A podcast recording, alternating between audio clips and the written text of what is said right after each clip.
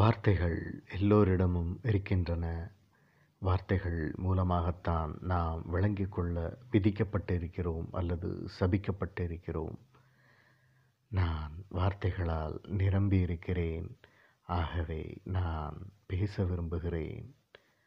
பிரபஞ்சன். இதுதான் பிரபஞ்சன். இப்படி வார்த்தைகளால் நிரம்பி எப்போதும் பேச விரும்பியவராகவே அறியப்படுகிறவர் தான் பிரபஞ்சன். இவரை பற்றி தான் கடந்த ஒரு வாரமாக இவரோட கதைகளை படித்தும் கேட்டும் வந்திருக்கோம். இவரை பற்றிய சில விஷயங்களை அவங்க கூட ஷேர் பண்ணலான்னு நினச்சேன். அதுக்காகத்தான் இந்த பதிவு. பிரபஞ்சன் அவர்கள் 1945ஆம் ஆண்டு பாண்டிச்சேரியில் பிறந்தார்.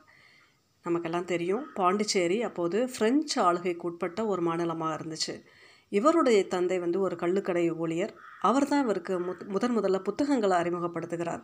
மிக சின்ன வயதிலேயே புத்தகங்கள் வாங்கி கொடுத்து படிக்க சொன்னது இவருடைய தந்தை தான். இவர் 6ஆம் வகுப்பு படிக்கும்போது இவருடைய தந்தை இவரை முதலாக ஒரு நூலகத்துக்கு அழைத்து போய் உறுப்பினராக சேர்க்கணும் அப்படின்னு சொல்லிட்டு கூட்டிகிட்டு போகிறார். அங்கே அந்த நூலகர் இவரை வயதை காரணம் காட்டி இவரை சேர்த்துக்கலை, உறுப்பினராக சேர்க்கலை. ரொம்ப சண்டை போடுறார். பிறகு இந்த விஷயத்தையே புதுச்சேரி முதல்வர் கவனத்து வரையிலும் கொண்டு போயிட்டு அவருடைய அனுமதியின் பேரில் இவர் 6ஆம் வகுப்பு படிக்கும்போதே புதுச்சேரியில் உள்ள நூலகத்திற்கு இவர் உறுப்பினராக சேர்றார். அங்கே இவருக்கு ஒரு மாபெரும் கதவுகள் திறக்கப்படுது. அதாவது என்னென்னா, உலக இலக்கியங்களான ஃப்ரெஞ்சு ஆங்கில இலக்கியங்கள் அவருக்கு அங்கே அறிமுகமாகுது. நிறைய படிக்கிறார். இவர் ஸ்கூல் டேஸ் 3rd standard வரையிலும் ஃப்ரெஞ்சு ஸ்கூலில் தான் படிச்சிருக்கார். 4th-11th வரையிலும் அங்கே பாண்டிச்சேரியில் தான் படிக்கிறார். இவரோட ஸ்கூல் பள்ளி நாட்களுக்குள்ளேயே இவர் ராமாயணம் மகாபாரதம்லாம் படிச்சிட்டார். மேற்படிப்புக்காக புலவர் பட்டம் பெறுவதன் பொருட்டு இவர் தஞ்சை கரந்தையில் உள்ள தமிழ்வேல் உமாமகேஸ்வரி காலேஜில் சேர்றார். அங்கே தான் இவர் புலவர் பட்டம் வாங்குகிறார். அங்கே படிக்கும்போது தான் இவருக்கு தஞ்சை பிரகாஷோட அறிமுகம் கிடைக்குது. தஞ்சைனாலே நமக்கு இசையும் பக்தியும் தான் ஞாபகம் வரும். அதனாலேயோ என்னவோ இவருக்கு இசை மேலே ஒரு நாட்டம் வந்திருக்கு. இவரும் தஞ்சை பிரகாஷும் சேர்ந்து சிவானந்தம்ன்ற குருக்கிட்ட போய் மிருதங்கம் கற்றுக்குறாங்க. அதற்கும் மேலே ஆசை. அதுக்கப்புறம் வீணையும் வாய்ப்பாட்டும் கற்றுக்கிறார். ஆனால் இசையில் இவர் பெருசாக சுபிக்கலை. அதற்கு பிறகு இவருக்கு சமய இலக்கியங்கள் மேலேயும் ஒரு அங்கே இருக்கும்போதே ஒரு நாட்டம் வருது.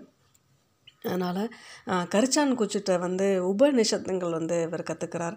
சமய இலக்கியங்கள், பக்தி இலக்கியங்கள் ரொம்ப தேடி தேடி படிக்கிறார். உலக இலக்கியவான்களான கார்கி, செக்கோவா, மாப்பசான், டால்ஸ்டாய் அவங்களோட புத்தகத்தெல்லாம் நிறைய தேடி படிக்கிறார். தமிழும் ஆங்கிலம் ஃப்ரெஞ்சு நூல்களை வாசிக்கிறது மூலமாக தன்னுடைய அறிவை ரொம்ப விசாலமாக்கிக்கிறார். 1970 இவருக்கு திருமணமாகுது. இவர் புலவர் பட்டம் வாங்கிய சில நாட்கள்லேயே இவருக்கு கௌரவ ஆசிரியர் பணி தஞ்சையில் கிடைக்குது. அதில் மிக குறுகிய காலம்தான் இருக்கிறார். அதற்கு பிறகு அவர் அதை மறுத்துட்டு இவர் புதுச்சேரி போகிறார். அங்கே இவருக்கு திருமணமாகுது. இவருடைய இவருக்கு 3 மகன்கள். அவங்க எல்லாமே புதுச்சேரியில் தான் வளர்கிறாங்க. இவர் 1971 வானம்பாடிகள் அப்படின்னு சொல்லிட்டு ஒரு இயக்கம், அது கோவையை சேர்ந்த கவிஞர்களால் ஆரம்பிக்கப்பட்டு நடத்தப்பட்டு வந்த ஒரு இயக்கம். அதில் உறுப்பினராக சேர்றார். அதில் என்னென்னா, அங்கே உள்ள கவிஞர்கள் தங்களுடைய இன, மத, மொழி அடையாளங்களை துறந்து ஒரு பொது பெயரில் தான் எழுதக்கூடிய வழக்கமுடையவர்கள். அதனாலேயே பிரபஞ்சன் சாரங்கபாணி வைத்தியலிங்கம்ன்ற தன்னுடைய பெயர் பிரபஞ்சனாக மாற்றப்படுது. இவர் தன்னுடைய கவிதைகளுக்கு பிரபஞ்ச கவினும் உரைநடைக்கு பிரபஞ்சன்ற பெயர்லையும் எழுத ஆரம்பிக்கிறார். அப்படி வந்தவங்க தான் ரங்கராஜன் அக்னிபுத்திரனானதும், ஜெகநாதன் புவியரசானதும், பாலசுப்பிரமணியம் சிற்பியானதும், முகமது மேத்தா மேத்தா ஆனதும், மீ ராஜேந்திரன் மீராவானதும் இந்த இயக்கத்தை சேர்ந்த கவிஞர்கள் தான். தங்களுடைய அடையாளங்களை மறைச்சிக்கிட்டதுனால வந்த புனை பெயர்கள் இவை. இவர் திருமணத்திற்கு பிறகும் நிறைய ஆண்டுகள் சென்னையில் ஒரு தனித்து மேன்ஷன் வாழ்க்கை தான் இவர் தேர்ந்தெடுக்கிறார். நிறைய ஆண்டுகள் சென்னையில் தனித்தே இருக்கிறார். இவர் மனைவியும் குழந்தைகளும் பாண்டிச்சேரியில் இருக்காங்க. இவர் சொல்கிறாரு, சென்னையோட எல்லா தெருவும் எனக்கு தெரியும், எல்லா தெருவுக்கும் என்னை தெரியும், அந்த அளவு சென்னையின் எல்லா தெருக்களிலும் புழங்கியவர் இவர். அதே போல் பாரதிக்கு அடுத்து தமிழ் எழுத்தாளர்களை நம்ம யோசித்து பார்த்தோம் அப்படின்னு சொன்னால் அந்த அளவுக்கு கம்பீரமும் மிடுக்கான தோற்றம் உடையவர் பிரபஞ்சன். அவருடைய ஆடை எப்போதுமே நல்லா அயன் செய்யப்பட்டு ஒரு பளபளக்கும் ஒரு ஜிப்பாவோடு தான் அவர் நம்ம கற்பனை செய்ய முடியும்.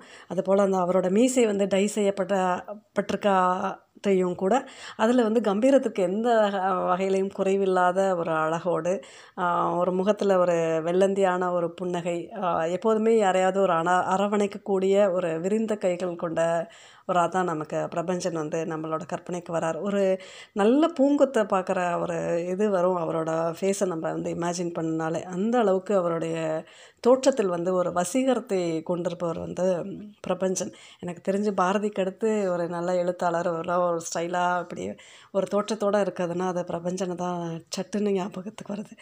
ஆனால் என்ன துரதிருஷ்டமோ, பாரதியை போன்று புதுமை பித்தனை போன்று எழுத்துக்காக தன்னை அர்ப்பணித்து கொண்ட அந்த பிரபஞ்சனுக்கும் அதே ஒரு வறுமையான சூழல் தான் நிலவுது. அவரோட கடைசி வரைக்குமே வந்து அவருக்கு வந்து வறுமை வந்து கூடவே வந்திருக்கு. ஆனாலும் அவர் எந்த விதத்துலையும் அவரோட தன்னுடைய தோற்றத்தில் வந்து காட்டிக்கிட்டதே இல்லை.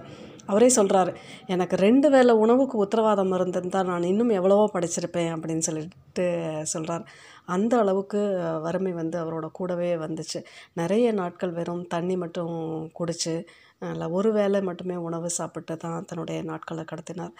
அவருக்கு எத்தனை பொருளாதார சிக்கல் இருந்தாலும் இந்த உலகத்தின் மீதோ இந்த வாழ்க்கையின் மீதோ இந்த மனிதர்கள் மீதோ வந்து அதை குறித்த ஒரு குறையோ அதிருப்தியோ வெறுப்போ கொள்ளாதவர் தான் அந்த பிரபஞ்சன். அதை பர்சனலாகவும் அப்படி தான் இருந்தார். அவரோட எழுத்துக்களும் தான் அதை தான் சொல்லிச்சு அப்படின்னு தான் நான் புரிஞ்சுக்கிறேன். தொடர்ந்து அந்த அன்பை மட்டுமே அவரோட எழுத்துக்கள் வந்து போதிச்சு வந்ததாக தான் எனக்கு புரியுது. இவரோட எழுதுறதுக்கு வந்து எவ்வளோக்கு எவ்வளோ ஆர்வம் கொண்டவராக இருந்தாரோ அது போலவே பேசுகிறதுக்கும் மிகுந்த ஆர்வம் கொண்டவர். அதுவும் இளைஞர்கள் மத்தியில் வந்து அதாவது ஸ்டூடெண்ட்ஸ் மத்தியில் வந்துட்டு நிறைய சொற்பொழிவுகள் ஆட்டியிருக்கார், நிறைய உரையாற்றி பயிலரங்குகள் நடத்தியிருக்கார். அவங்கள்ட்ட வந்து நிறைய இன்னும் படைப்பாளிகள் வரணும், அவங்கள ஒவ்வொரு சந்தர்ப்பத்திலையும் ஊக்குவிக்கிறதுல வந்து பிரபஞ்சனுக்கு நிகர் அவர் தான். இப்போ எழுத்தாளர்கள் எல்லாத்துக்குமே ஒரு சமகால எழுத்தாளர்களுக்கு வந்து ஒரு காழ்ப்புணர்ச்சி ஒரு பொறாமை இருக்கிற இந்த சூழலில் இவர் எப்போதுமே இளம் படைப்பாளிகளை வந்து ஊக்குவிச்சு அதுவும் பெண் எழுத்தாளர்களை வந்து ரொம்ப ஊக்குவிக்கக்கூடியவராக தான் இவர் இருக்கார். இவர் வந்து ஒரு பயிலரங்கில் வந்து ஒரு இலக்கியவாதியின் அப்ஜெக்டிவ் என்னவாக இருக்கணும், எதை படைக்கணும், ஒரு படைப்பாளியோட நோக்கம் என்னவாக இருக்கணும் அப்படின்னு சொல்கிறதுக்கு என்ன சொல்கிறார் அப்படின்னா, இலக்கியன்றது ஆத்மாவின் அடியாழத்தில் போய் படுற ஒன்று, அந்த ரெஸ்பான்சிபிலிட்டி வந்து ஒரு கலைஞனுக்கு இருக்கணும். அது வந்து நம்ம ஒவ்வொரு படைப்பும் வந்து ஒரு கிளர்த்தலை உண்டு பண்ணணும், ஒரு வாசனை எப்படியோ ஒன்று டிஸ்டர்ப் பண்ணணும். அறம் இது அறமற்றது இதுன்னு சொல்லணும் அப்படின்னு சொல்கிறாரு. இந்த உலகம் வந்து அன்பினால் ஆனது, அன்பை தான் போதிக்கணும். தப்பி தவறி அந்த விஷத்தையோ ஒரு வன்மத்தையோ வந்து அந்த எழுத்தில் காண்பிக்காதவர், அதை வந்து மற்றவங்களையும் காண்பிக்கக்கூடாது, ஒரு பொறுப்புணர்வோடு நடந்துக்கணும் அப்படின்னு சொல்கிறதுல வந்து பிரபஞ்சன் வந்து முக்கிய அவரோட அப்ஜெக்ட் வந்து இன்றைய எழுத்தாளருக்கு வந்து ரொம்ப முக்கியமான அந்த பாயிண்ட் அப்படின்னு தான் நான் நினைக்கிறேன். இவரோட எழுத்துலகு அப்படின்னு சொல்லி நம்ம பார்த்தோன்னா, இவர் தன்னோட 16வது வயசில் 1961 முதல் சிறுகதை என்ன உலகமடாபரணி அப்படின்ற ஒரு சிறுகதை வந்து வெளிவருது. அதே ஆண்டில் தான் இவரோட இன்னொரு கட்டுரையும் வெளிவருது. இவர் வந்து இவருடைய இலக்கிய வாழ்க்கை அப்படின்னா ஒரு 57 வருஷம் எடுத்துக்கிட்டோன்னா அதில் 86 புத்தகங்கள் எழுதியிருக்கார். நிறைய நாவல்கள் எழுதியிருக்காரு, நிறைய சிறுகதை தொகுப்பு, கட்டுரைகள் எழுதியிருக்காரு, நாடகம் எழுதியிருக்காரு. இவருடைய முட்டைன்ற ஒரு நாடகம் வந்து டெல்லி யூனிவர்சிட்டியில் பாடத்திட்டத்தில் இருக்குது. நேற்று மனிதர்கள் வந்து தமிழ்நாட்டில் ஒரு யூனிவர்சிட்டியில் சிறுகதை தொகுப்பு வந்து பாடத்திட்டத்தில் இருக்குது. இவரோட வானம் வசப்படும் அப்படின்ற ஒரு வரலாற்று நாவலுக்காக இவர் வந்து சாகித்ய அகாடமி அவார்டு வாங்குகிறார். இது மானுடம் வெல்லும் அப்படின்ற ஒரு நாவலோட தொடர்ச்சி தான் இது. இது வந்து தொடராக எழுதி வந்து பின் நாவலாக்கப்பட்டது. இது துபாஷ் ஆனந்தரங்கன் அவரோட ஒரு டைரி குறிப்பை தொடர்ந்து அதோட சில புனைவுகளை சேர்த்து புதுச்சேரியோட வரலாற்றை ஆவணப்படுத்தினதில் பிரபஞ்சன் வந்து ஒரு முக்கிய பங்கு வகிக்கிறார். நம்ம அதுவரையிலும் அதுக்கு முன்னாடி வரையிலும் கல்கியோட நாவல் இது மாதிரி ஒரு அரச பின்புலத்தோடு படிக்கப்பட்டு வந்த நாவல் வரலாற்று நாவல்னாலே நம்ம அப்படித்தான் யோசிப்போம். அதுக்கு பிறகு ஒரு சாமானிய மனிதர்களையும் ஒரு கேரக்டராக ஒரு கதை மாந்தர்களாக சொல்லி அவங்களுக்கு இடையில சிக்கல்கள் அவங்களுடைய வாழ்க்கையை பற்றி பேசினதில் இவர் ஒரு புரட்சியவே, அதாவது சொக்கால்டு வரலாற்று நாவல்களுக்கும் இதுக்கும் ஒரு பெரிய வித்தியாசம். எளிய மனிதர்களை கதை மாந்தர்களாக படைச்சதில் ஒரு புரட்சி பண்ணினார் அப்படின்னு தான் சொல்லணும். அதுவும் புதுச்சேரியோட வரலாற்றை தொகுத்ததில் இவருக்கு ஒரு முக்கிய பங்கு. அதனால் இவருக்கு வந்து இந்த நாவலுக்காகத்தான் சாகித்ய அகாடமி அவார்டு வாங்குகிறார். அதற்கு பிறகு இலக்கிய சிந்தனை விருது, சீபா ஆதித்தனார் விருது, தமிழக அரசு விருது என பல விருதுகள் வாங்கியிருக்காரு. இவரோட சிறுகதை வந்து நேற்று மனிதர்கள், விட்டு விடுதலை ஆகி இருட்டு வாசல், ஒரு ஊரில் இரண்டு மனிதர்கள் அப்படின்ற தொகுப்புகளை சொல்லலாம். நாவல்கள் வந்து வானம் வசப்படும், மகாநதி, மானுடம் வெல்லும், சந்தியா, சுகபோகத்தீவுகள், காகித மனிதர்கள் அப்படின்னு சொல்லிட்டு நாவல்கள் சொல்லலாம். நாடகங்கள் வந்து முட்டை, அகல்யா அப்படின்னு 2 நாடகங்கள் தான் எழுதியிருக்கார். இதை தவிர நிறைய கட்டுரை தொகுப்புகளும் எழுதியிருக்கார், குறிப்பிடத்தகுந்த கட்டுரை தொகுப்பு. அதுலேயும் இவரோடது வந்து ராமாயணத்தையும் மகாபாரதத்தையும் மதங்களுக்கு அப்பாற்பட்டு, அந்த சமய சிந்தனைகளுக்கு அப்பாற்பட்டு, ஒரு வியாசரோட சுயசரிதை மாதிரி இவரோட பெர்ஸ்பெக்டிவில், இவரோட வியூவில் படிக்கும்போது அது ரொம்ப ஒவ்வொரு மனுஷனும் படிக்க வேண்டிய, அதில் எவ்வளோ விஷயங்கள் இருக்குது, அன்றாட வாழ்க்கைக்கு தேவையான எவ்வளோ விஷயங்களும், அவ்வளோ மாரல் வேல்யூஸும் அதில் இருக்குது அப்படின்னு சொல்லிட்டு தான் அவர் சொல்கிறார். பிரபஞ்சனோட சிறுகதைகள் அப்படின்னு எடுத்துட்டால் எனக்கு ஒவ்வொரு கதை படிக்கும் போதும் தண்ணியில் ரிப்பிள்ஸ் வர மாதிரி நம்மளுடைய பார்வை வந்து விரிவடைஞ்சு இவர் இப்படி சொல்கிறார்ல, அந்த எழுத்தாளர் இப்படி சொல்வார்ல அப்படின்னு சொல்லிட்டு ஒரு பெரிய கம்பேரிட்டிவ் ஸ்டடிக்கு போயிட்டு இவரோட எழுத்து ஆளுமையை தான் ஒவ்வொரு இதுலேயும் அப்படியே விரிஞ்சு போகக்கூடியதாக தான் நான் பார்க்குறேன். எனக்கு ரொம்ப பிடிச்சது ஒரு மனுஷி, அன்னை இட்ட தீ, மரி என்கிற ஆட்டுக்குட்டி, பிரம்மம், எல்லா கதையுமே சொல்லலாம். ஒவ்வொரு கதையுமே, அபஸ்வரம் கூட ஒரு நல்ல கதை. அந்த மனுஷியை வந்து நான் எப்படி பார்க்குறேன் அப்படின்னு சொன்னால், ஒரு ஃபோட்டோகிராஃபர், இந்த கதையில் நம்ம படிச்சிருப்போம், அவனுக்கு ஒரு பிரச்சனை வருது, உடனே அவன் தன்னுடைய தோழியை தேடி போகிறான். இதே கதை தான் நான் எனக்கு படிக்கும் போதெல்லாம் ஜெகநாதன் ஞாபகம் வரும். புது செருப்பு கிடைக்கும் அப்படின்னு சொல்லிட்டு ஒரு கதை. அதில் வந்துட்டு அவனுக்கு புதுசாக கல்யாணமானவன், அவனுக்கும் ஒய்ஃப்க்கும் சண்டை வரும்போது தன்னுடைய தோழியை தேடி போவான். அப்போ அவள் சொல்லுவாள், அந்த பிரச்சனையை டிஸ்கஸ் பண்ணும்போது அவள் சொல்லுவாள், கடைசியில் இந்த புது செருப்பு அப்படி தான் இருக்கும் அப்படின்னு சொல்லிட்டு அவளுக்கு காலில் மருந்து போட்டுட்டு, தேங்காய் எண்ணெய் போட்டுட்டு அந்த விஷயத்த சொல்வான். அப்படி தான் அந்த மனுஷி கதையும் எனக்கு. ஆணுக்கு ஒரு பிரச்சனைனா அதை ஷேர் பண்ணுறதுக்கு வந்து இந்த இந்த பெண்ணை தேடி வரதோ, அவங்களுக்கு இடைப்பட்ட உரையாடலை வந்து நான் ரொம்ப மீண்டும் வாசிக்கிறேன். ஒரு ஆணுக்கும் பெண்ணுக்கும் வந்து இப்படிலாம் உரையாடல் நிகழ பாசிபிலிட்டி உண்டா அப்படின்ட்டு. அவள் வந்து ஒரு துணை நடிகையாக தான் வரா. ஃபஸ்ட்டு ஃபோட்டோ எடுத்தது இவன் தான், அதனால் அவளுக்கு ஒரு நன்றி உணர்ச்சி இருக்குது. ஆனால் அப்புறம் சூழ்நிலையால் இவள் வந்து ஒரு விபச்சாரத்தை தன் தொழிலாகவும் கொண்டிருக்கா. அவள்கிட்ட கேட்குறேன், என்ன பார்ட்டி ஒன்றும் வரலையா, இவனுக்கு காசு தேவைப்படுது, பார்ட்டி ஒன்றும் வரலையா அப்படின்னு சொல்கிறா. இல்லை, நான் இந்த 3 நாள் போகலை, ஒருத்தன் வந்தான், என்கிட்ட முரட்டுத்தனமாக நடந்துட்டான். இது வந்து ஒரு பெண் வந்து ஒரு ஆண்கிட்ட அதுவும் தன்னுடைய நண்பன் மாதிரி இருக்கிற இடத்த வந்து டிஸ்கஸ் பண்ண வைக்கிறார் பிரபஞ்சன். அதுக்கப்புறம் அவன் ஃபிலிம் ரோலே இல்லாமல் ஃபோட்டோ எடுத்துகிட்டு போவான். அவளுக்கு காசு கொடுப்பா, அவள்கிட்ட வந்து காசு கேட்பான். அப்போ அவள் கையிலே காசு இருக்காது, எனக்கும் நானும் சாப்பிடவே இல்லை, ஆனால் போய் யார்கிட்ட கேட்கவும் எனக்கு கௌரவ குறைச்சலாக இருக்குது அப்படின்பா. ஆனால் இவள் செய்கிறது வந்து விபச்சாரியாக இருந்தாலும் கூட அவளுக்கு போய் காசு இன்னொருத்தட்ட போய் சும்மா கேட்குறது அவ்வளோ ஒரு கூசுது அவன் மனசு. இவனுக்காக ஆனால் போகிறான், போய் காசு வாங்கிட்டு வந்து 50 ரூபா வந்து கொடுக்குறா. இவன் 30 ரூபா எடுத்துகிட்டு 20 ரூபாயை வந்து அவளுக்கு கொடுக்குறான். இவள் வாங்கிக்கிறா. அப்போ இவளுக்கு காசு கொடுத்து உதவுனா அந்த அம்மா வருது, வந்துட்டு எப்போதும் உனக்கு தானடி காசு கொடுப்பா, இப்போ யாருக்கடி நீ காசு கொடுக்குற, யாரோ ஒருத்தர் வந்துட்டு போகிறாரு அப்படின்னு கேட்பா. அவர் என்னோடய சிநேகிதக்காரு அப்படின்னு சொல்கிறா. என்னைய ஃபோட்டோ எடுத்தார் அப்படின்னு சொல்லிட்டேன். இப்போ எடுத்தாரா அப்படின்றா. எடுத்தார், ஆனால் அதில் ஃபிலிமே இல்லைக்கா. சும்மாவா விட்டு அவனை அப்படின்னு அந்த அம்மா கேட்குது. ஆமாக்கா, ஆனால் பாவம்க்கா, அவர் நல்லவருக்கா, அவர் கண்ணை பார்த்தாலே தெரியுது அவர் சாப்பிட்டு ரொம்ப நாள் ஆச்சுன்னு சொல்லிட்டு அப்படின்னு சொல்லுவான். அந்த ஈரம் இருக்குல்ல, அந்த பொண்ணு பேசுகிற டைலாகில் வர ஈரம் தான் பிரபஞ்சன். அப்படி தான் நான் அவரை பார்க்குறேன். அந்த பொண்ணு அவன் போகும்போது கூட திருப்பி சொல்லும், ஏன் இருந்துட்டு போயேன், படுத்துட்டு போயேன் அப்படின்னு சொல்லும். இல்லை வேண்டாம் அப்படின்னு சொல்லிட்டு அவன் போயிடுவான். அந்த மனிதன் தான் பிரபஞ்சன் அப்படின்னா எனக்கு இந்த கதையை படிக்கும்போது தோணும். பிரம்மம்னு ஒரு கதை, ஒரு முருங்கை மரத்தை பற்றிய கதை. அந்த கதை ரொம்ப நல்லாயிருக்கும். அந்த ஒரு வீட்டுக்கு பக்கத்தில் ஒரு சின்ன இடம் கிடைக்கும். ஒரு வேஷ்டியை, 8 முழ வேஷ்டியை விரித்து வச்சா எவ்வளோ இடம் இருக்குமோ அந்த அளவுக்கு இடம் இருந்துச்சு. அந்த இடத்துல வந்து என்னெல்லாம் வைக்கலாம், அந்த இடத்துல என்ன பண்ணலான்ட்டு வீட்டில் ஒவ்வொருத்தருக்கும் ஒவ்வொரு கருத்து இருக்கும். அந்த வீட்டு அம்மா வந்து அவங்க வீட்டில் யாரோ ஒருத்தர் சொல்லுவாங்க, பசுமாடு வாங்கி அங்கே கட்டலாம் அப்படின்னு சொல்லிட்டு. அப்போ அந்த அம்மா வந்துட்டு, இந்த வீட்டில் உள்ள வேலை பார்த்தா தான் இந்த சினிமே சாணியை வேறு வலிச்சு கொட்டணுமா அப்படின்னு சொல்லிட்டு சொல்லுவாங்க. எனக்கு புதுமை பித்தனோட பால்வண்ணம் பிள்ளை தான் ஞாபகத்துக்கு வந்துச்சு. அந்த வீட்டு அம்மாவுக்கு வந்து எப்படியாவது ஒரு மாடு வாங்கிடணும், தன் பிள்ளைங்க அந்த அந்த பாலை குடித்தாது வயிறு நிறையும், ஏன்னா அவங்க வீட்டில் அவ்வளோ வறுமை. அவளுக்கு ஒரு பசுமாடு தேவையாக இருந்துச்சு. ஆனால் அந்த பிரம்மத்தில் வர பெண்ணுக்கு வந்து பசுமாடு வேண்டாம் அப்படின்னு சொல்லிட்டு, வேலை ஜாஸ்தி ஆயிரும் அப்படின்னு சொல்லிட்டு. அதே இன்னொரு கதையில் ஒரு மனுஷின்ற ஒரு கதையில் வந்து அந்த மாட்டை வந்து பசுவை வந்து அதோட பிரிவுக்காக வருந்தக்கூடிய ஒரு பொண்ணாக தான் இருக்கா.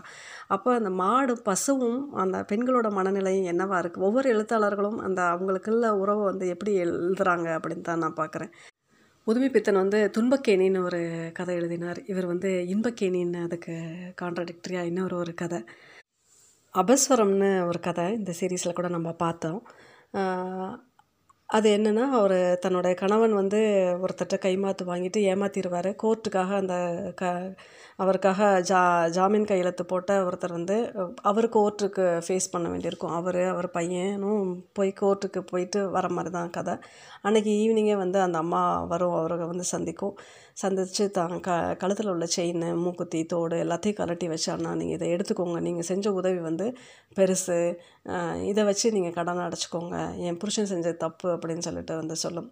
எனக்கு இந்த கதையை படிக்கும்போது ஜெயமோகன் ஞாபகத்துக்கு வந்தார். ஜெயமோகனோட ஆறாம் கதை வந்து, ஏன்னா அந்த வீட்டில் வந்து ஒரு பதிப்பகத்தார் வந்து அந்த அந்த அம்மாவோட ஹஸ்பண்ட் வந்து ரொம்ப அறம் தவறி இருப்பார். அப்போ அந்த அம்மா வந்து சுட்டுறதுக்காக வந்து மரியாதையே போய் அந்த காசை கூட, இல்லைன்னா நடக்கிறதே வேறேன்னு சொல்லிட்டு கொண்டு போய் தெருவில் போய் உட்காந்து அவ்வளோ ஒரு மொட்டை வெயிலில் உட்காந்து அதோட கால் சதையெல்லாம் பிஞ்சு வர அளவுக்கு அப்படி ஒரு தார் சாலையில் போய் உட்காந்து அந்த அம்மா போராடும். அன்றைக்கி சாயங்காலமே வந்து அவர் அந்த பணத்தை வந்து திருப்பி கொடுப்பார். அந்த மாதிரி ஒரு அறம் பேசுகிற ஒரு கதையாக தான் அந்த அபஸ்வரம்ன்ற கதையை பார்க்குறேன். இதில் வந்து இந்த பெண் வந்து இதில் வந்து அந்த ரெண்டு கேரக்டருமே, அந்த அந்த லேடி கேரக்டரும் சரி, அந்த குடும்ப தலைவராக இருக்கட்டும், அழகாக ரெண்டு பேரும் அப்படியே சமத்த இடையில் யாரை கூட வைக்கலாம் யாரை குறைச்சி வைக்கலாம் அப்படின்ற மாதிரி. அந்த அம்மா வந்து செயினெல்லாம் கழட்டி வச்சோன்னா, முதல்ல எடுத்து போடுமா, நான் கடன் இன்றைக்கி வந்து பணம் சம்பாரிச்சிக்கலாம், நான் என் வீட்டை விற்றுட்டு நான் அந்த கடனை அடைச்சிக்கிறேன், நீ கவலைப்படாத, இது என்னோடய பிரச்சனை, இதை நான் பார்த்துக்கிறேன், ஆனால் அடுத்த தடவை வரும்போது அவனை கூட்டிகிட்டு வா அப்படின்னு சொல்வார். அந்த அம்மா ஒரு அறம் பேசும், இவர் அதுக்கு மேலே நின்று ஒரு படி மேலே போய் நின்று ஒரு மேன்மைத்தனத்தை காமிப்பார். அந்த கொஞ்சம் கூட அந்த முகசுளிப்போ, தன்னை ஏமாத்தின நண்பனின் மனைவி தான் வந்திருக்குது, ஆனாலும் ஒரு சுடு சொல், ஒரு கடும் சொல், இல்லை உட்காந்து சாப்பிட்டுட்டு போமான்னு சொல்லிட்டு 3 பேரும் உட்காந்து சாப்பிடுவாங்க. இவர் ஒய்ஃப்க்கு வந்து டயலாகே இருக்காது, ஒன்றுமே பரிமாறுனா அவங்க வந்து பரிமாறுவாங்க. பக்கத்தில் உட்காந்து எல்லாத்தையும் ஒரு சாட்சியாக, மௌன சாட்சியாக நின்று பார்க்கக்கூடிய ஒரு மகன் இவங்க 2 பேரும் தான் கேரக்டர். அந்த குடும்பத் தலைவரும் தன் நண்பனின் மனைவி மட்டுமே வந்து பேசி எவ்வளோ ஒரு அழகான ஒரு அறத்தை வந்து சொல்லியிருப்பார். இது வந்து இந்த பிரபஞ்சனுக்கு மட்டும்தான் இது வரும் அப்படின்னு தான் நான் நினைக்கிறேன். நான் அதுக்கு அடுத்து அன்னை இட்ட தீ அப்படின்னு சொல்லிட்டு ஒரு கதை. ரொம்ப தன்னுடைய பழைய காதலி தஞ்சாவூருக்கு போவான் மனைவியோட. ஆனால் தன்னுடைய பழைய காதலி அவங்க சந்திச்சுக்கிட்ட இடம் அவருக்கு ஞாபகம் வந்துடும், ரொம்ப தடுமாறி போவார். அப்போ அவர் எழுதுவார் அந்த அந்த வரி உண்மையுமே நான் படித்து காமிக்கணும் அப்படின்னு தான் சொல்கிறேன்.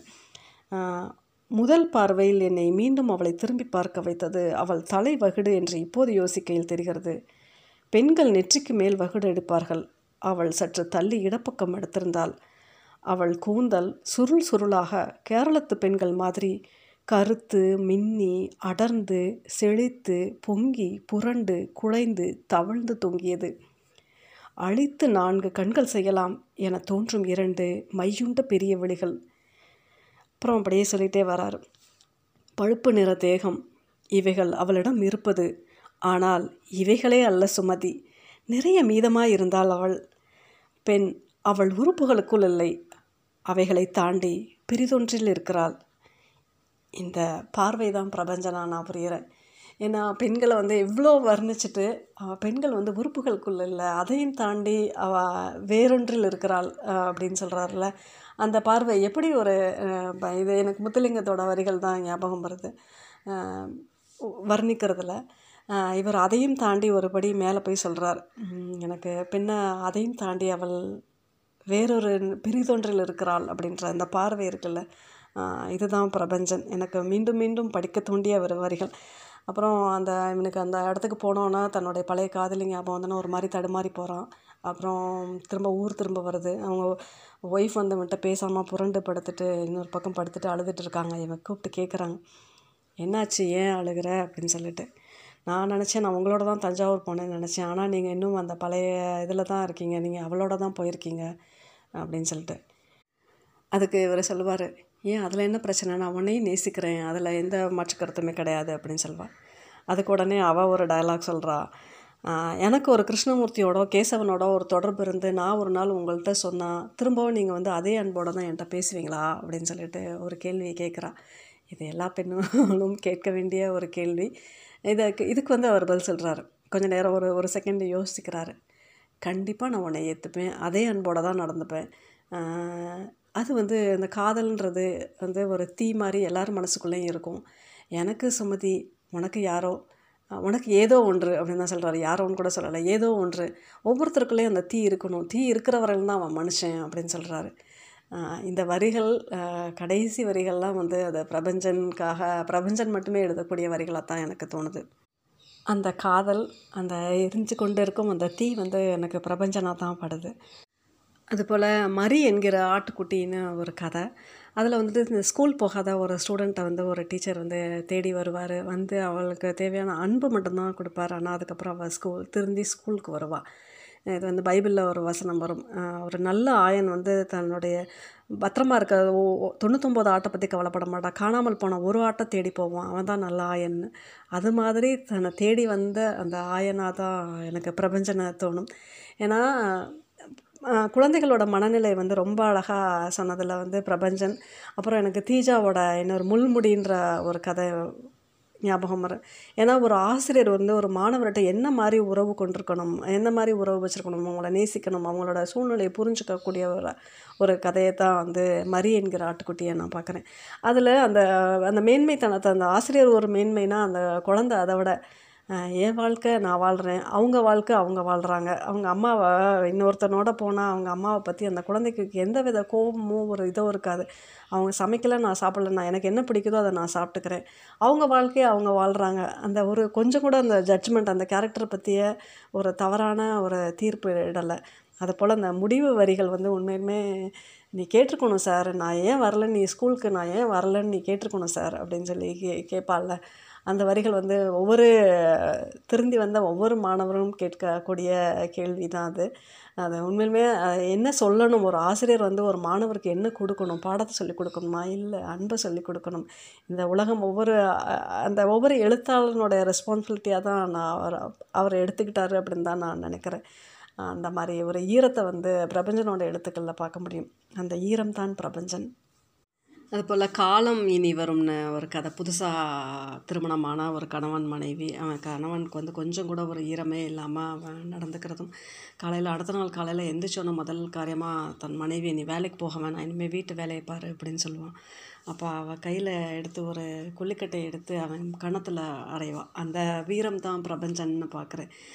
ஒவ்வொரு கதைக்குமே ஒவ்வொரு இடத்துல ஒரு வெயிட்டை வந்து வைக்கிறார். ஒரு இதில் வந்து சின்ன குழந்தை கொடுத்து பேச வைக்கிறார், ஒரு இதில் வந்து அந்த தலைவனை கொடுத்து பேச வைக்கிறார், இன்னும் நிறைய இடத்துல வெயிட்டான கேரக்டர் எல்லாமே வந்து பெண்கள்கிட்ட தான் அவரை சொல்கிறார். அதனாலேயே எனக்கு அவரோட எழுத்துக்களில் வந்து அவர் எழுதின முக்காவாசி கதைகளில் வந்துட்டு அந்த பெண் பாத்திரங்களை வந்து ரொம்ப ஸ்ட்ராங்காக படைச்சிருப்பார். ஜெயகாந்தனுக்கு பிறகு எனக்கு வந்து அந்த பெண்கள் எல்லா கதைகள்லையுமே வந்து முக்கியமான டயலாக் இல்லை முக்கியமான ஏதாவது ஒரு கருத்து சொல்லணும்னா அது பெண் வழியாக சொல்கிறது. அதில் வந்து பிரபஞ்சன் வந்து எந்த இடத்துலையுமே காம்ப்ரமைஸ் இல்லாமல் அந்த முக்கியமான ஒரு விஷயத்த சொல்லணுமா சமூகத்துக்கு, அதை பெண் வழியாக சொல்லுவார். அந்த பெண் பேசக்கூடிய டயலாக இருக்கலாம், இல்லை செயலாக இருக்கலாம். அப்படித்தான் நான் வந்து காலம் இனி வரும்ன்ற கதையை பார்க்குறேன்.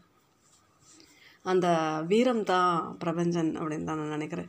அதுபோல் நாளைக்கும் வரும் கிளிகள் அப்படின்ட்டு ஒரு கதை, இன்றைய காலகட்டத்தில் ரொம்ப தேவையான கதை. அதாவது மருத்துவ நிறைய பேர் நோய் என்னமோ புதுசாக நோய்கள்லாம் சொல்கிறோம், ஆனால் எல்லாத்துக்கும் ஒரு மருந்து கண்டுபிடிக்கிறாங்க, இல்லை கண்டுபிடிக்கலை, இல்லை நடந்துகிட்ருக்கு. ஆனாலும் எல்லாத்துக்கும் அப்பாற்பட்டு அந்த மனுஷனுக்கு தர வார்த்தைகள் வந்து ரொம்ப முக்கியம். ஒருத்தருக்கு நம்பிக்கையை தரணும்ல, அந்த வார்த்தைகள் தான் முக்கியம் அப்படின்னு சொல்லக்கூடிய ஒரு நல்ல கதை வந்து நாளைக்கும் வரும் கிளிகள்ன்ட்டு. அதுபோல் அப்பாவின் வேஷ்டின்ட்டு ஒரு சின்ன பையனுக்கு அவங்க அப்பாவோட வேஷ்டி இளம் சிவப்பு நிற அன்னப்பறவைகள் பார்டர் போட்ட ஒரு வேஷ்டி மேலே அவ்வளோ இஷ்டமான ஒரு கதை. எல்லாத்துக்குமே அவங்க அப்பாவையோ அவங்க போஷித்த மனிதர்களுடைய அந்த வேஷ்டி அந்த ஆடை மேலே ஒரு எப்போதுமே ஒரு சின்ன வயசில் அவங்க அம்மாவோடைய சிலையோ ஒரு இது இருக்கும்ல, ஒரு ஃபேசினேஷன் இருக்கும்ல, அது மாதிரி தான் இந்த கதை. இதை ரொம்ப அழகாக சொல்லியிருப்பார். அதுபோல் அந்த சைக்கிள்னு ஒரு பையன் வந்து அவங்க மாமாவோட சைக்கிளை வந்து தொடச்சி வைக்கும்போது அதை பார்த்துக்கிட்டு ரசிக்கிறது எல்லாமே இவரோட பால்யத்தை தான் இவர் வந்து அதை கதையாக பிரதிபலிச்சிருக்கார் அப்படின்னு தான் சொல்லணும். அதுபோல் நீரதன் புதல்வர்கள் அப்படின்னு சொல்லிட்டு ஒரு கதை, ஒரு பொலிட்டீஷியனை பற்றி, உண்மை சம்பவமாக தான் இருக்கணும். இதில் வந்து நான் புதுமைப்பித்தனை தான் பார்க்குறேன் இவரோட எழுத்துக்கள். அந்த சட்டையர்ன்னு சொல்கிற அந்த ஒரு குணாதிசயம் வந்து இந்த கதையில் வந்து இவர் புதுமைப்பித்தனோட பாணியை வந்து பின்பற்றி ஒரு துணிச்சலாக சொல்லியிருக்கார் அப்படின்னு தான் யோசிக்க தோணுது. பிரபஞ்சனோட ஒவ்வொரு கதையை படிக்கும்போதுமே அது விரிவடைஞ்சு வேறு எதையோ ஞாபகப்படுத்தி எதையோ சில மனிதர்களை வந்து நம்ம கண்ணு முன்னாடி சொன்ன நமக்கு முன்னாடி நடந்த ஞாபகங்களை ஞாபகப்படுத்தி அவரோட அப்ஜெக்டிவ் ஆஃப் ஸ்டோரின்னு சொல்கிறார்ல, அது எல்லாமே நியாயப்படுத்தியிருக்கானா, இது சிறுகதைக்கு வடிவத்திற்கு உட்பட்டிருக்கா, கண்டிப்பாக இருக்குது. எல்லா கதையுமே 15 நிமிஷத்துக்குள்ளே 17 நிமிஷத்துக்குள்ளே மேக்ஸிமம் அந்த அவ்வளோதான் அந்த வரையறைக்கு உட்பட்டு. இந்த கதை வந்து அறம் பேசுதா, சத்தியமாக அறம் பேசுது. அறமற்றது எதுன்னு சொல்லுது. அதை ஒரு மனுஷனை வாசகனை வந்து ஒரு கிளர்த்தலை செய்தா, ஒரு அசைவை கொடுக்குதா, நான் கண்டிப்பாக கொடுக்குது. எனக்கு எதையோ ஞாபகப்படுத்துது. அப்படி தான் அந்த பிரபஞ்சன் வந்து உண்மையிலுமே அது பிரபஞ்சன் தான். ஒவ்வொரு கதையுமே நம்மளை எங்கேயோ எழுதிட்டு போய் அது ஒரு விரிவடையக்கூடிய ஒரு உலகமாக தான் அவருடைய கதை உலகம் இருக்குது அப்படின்னு தான் நான் நினைக்கிறேன். இன்னும் வாசகர்கள் வந்து இன்னும் நிறைய தேடி அவரோட கதைகளை படிக்கணும் அப்படின்னு சொல்லிட்டு தான் வேண்டி விரும்பி கேட்டுக்கிறேன். மீண்டும் மற்றொரு எழுத்தாளருடன் அடுத்த வாரம் தொடர்ந்து பேசுவோம்.